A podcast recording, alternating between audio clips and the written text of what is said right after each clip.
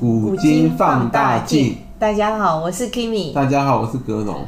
呃，我们被污名化的历史名人进入到日本篇之后，今天请问格农，我们要介绍哪一位主主角？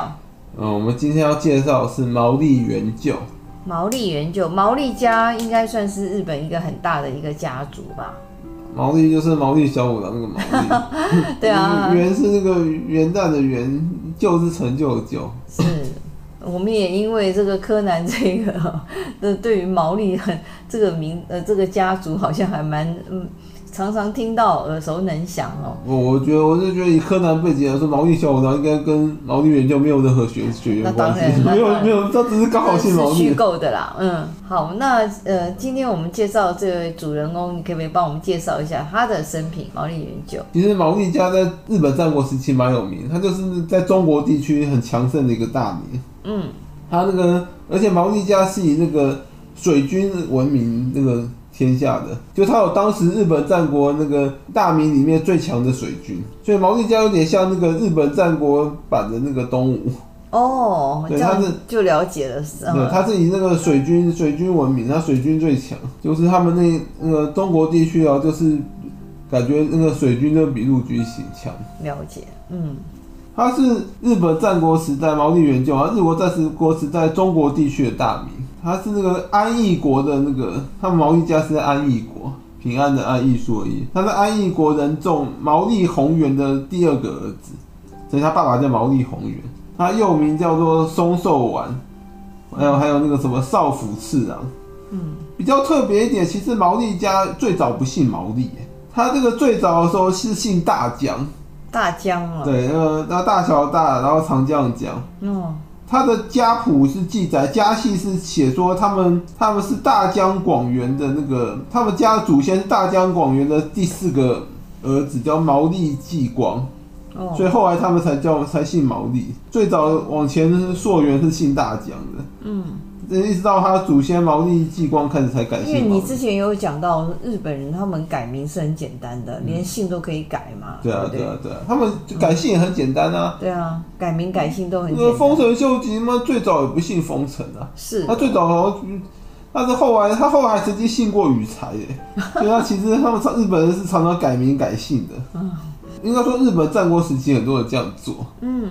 所以是他们的风气，所以你这样做，人家也不会讲什么。那毛利元就他是怎么串起来的呢？嗯，我先讲一下毛利家的家纹，就是那个家徽啊，嗯、家徽是那个一文字三星纹，呃，又讲的又讲的很难形容，反正就是就是一个那很特别的图案，对。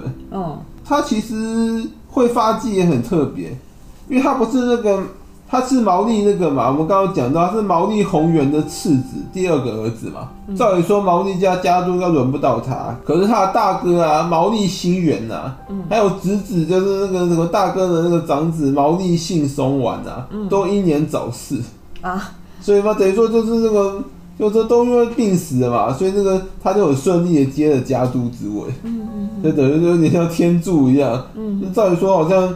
你这二儿子，二儿子你要继位的话，你常常可能需要斗争或叛乱。呃，对啊，而且呃，他哥哥死了，应该是传给他哥哥的孩子，嫡长子、嫡长孙，对啊，呃，应该也轮不到他。对啊，这这两个都都都短命，对，这是天意啊，天意要毛利元就继承，所以也是等于说上天要那个帮毛利家兴盛，因为毛利元就真的太强了，他太强了，是吧？对对啊，所以说你那个其实你看看毛利。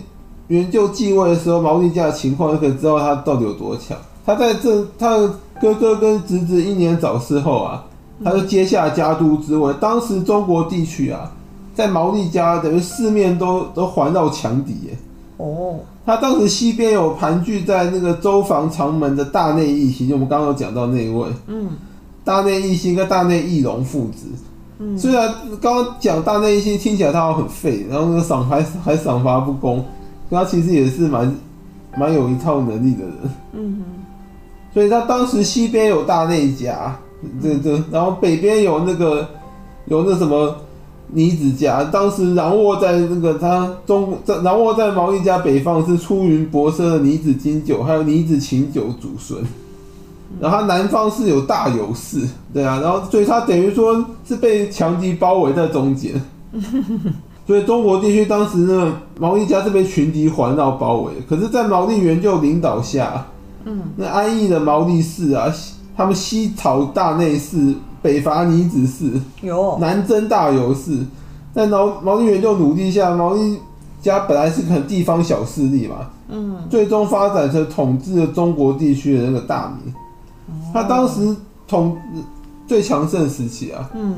在统治了中国地方背中、背后、安邑、周防、长门、石见、出云、博奢、竹前、丰前等十个分国，领地高石高高达一百二十万担。哇！一百二十万担，这样讲没什么感觉，对不对？对。可是其实丰臣秀吉够强了吧？对。在丰臣家在他执掌的时候啊，最强盛时期啊，对，那个直属的领地也只有两百多万石。哇！因为丰臣可以跟丰臣秀吉，他等于说已经已经有一半的丰臣秀吉的那个那种实力了，那那个领地哎，他已经大小是一半的丰臣家了，很厉害，嗯，对啊，你看丰臣秀吉是日本天下的那个主人，他都执掌天下，他领地也不过才两百多万担，直属的丰臣家直属领地，嗯，那因为他很多很多他得要分封给其他大名，是啊，那所以毛利元就。他真的很厉害，包围的那种国很难生存呢。对啊，对他不但生存的很好，还把其他的给灭了，真是很。对啊，他把毛利家势力从一个地方小国扩张到变一个一百二十万担的那个大大大名。其实当时能够、嗯、能够那个超过一百万担，都可以称为那种大的大名，叫大大名。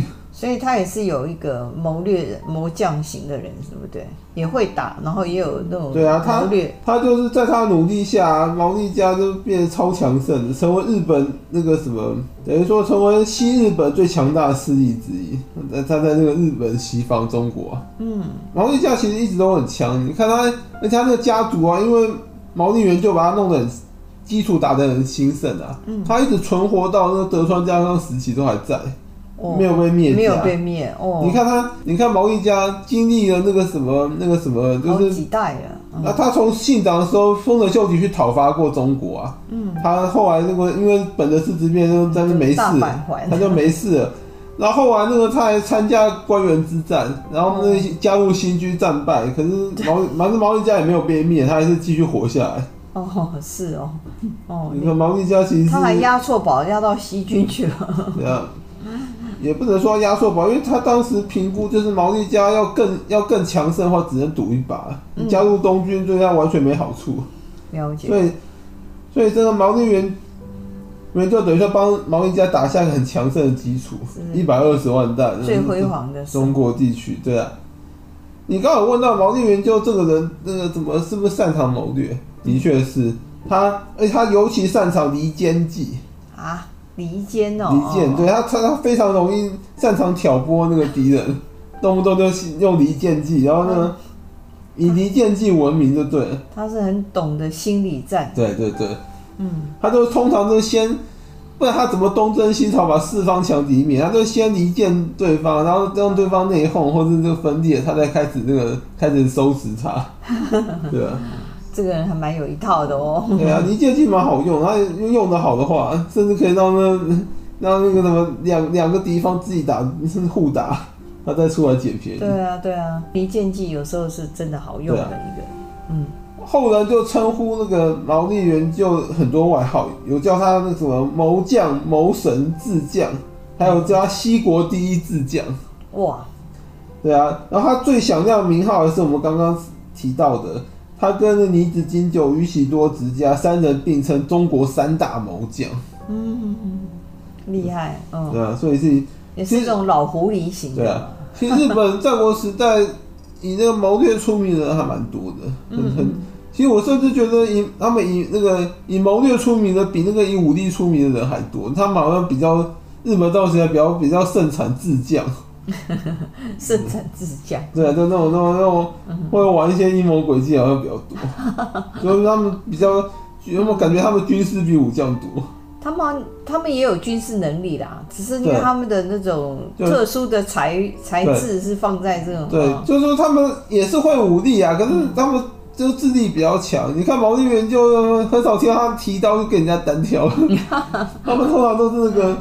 都是那个什么那个，他可以把其他国通通收拾干干净净。他都是用智慧的。对。对对。嗯，这个是这个是更难的，更难。对啊。用智慧是更难。其实毛利元就就是那个在日本战国时代年代比较早一点嘛。嗯。我说他如果活久一点或晚出生一点的话，搞不好那个什么信长根本不敢去讨伐毛利家。有可能。对啊，因为毛利元就那么强啊，旁边听到他名号就吓死，谁敢去打他？嗯。搞不好也没有那个德川家康的，那就这个统一了，真的，他就是一个这个非常神的一个人。是是，那他后来是怎么怎么呃，就是退休呢？还是他被被怎么样？他后来是很那个顺利的病死。哦，哎，其实毛利元就有个很很有趣的故事要讲一下。嗯，那个就是那个就是那个筷子的故事。怎么说？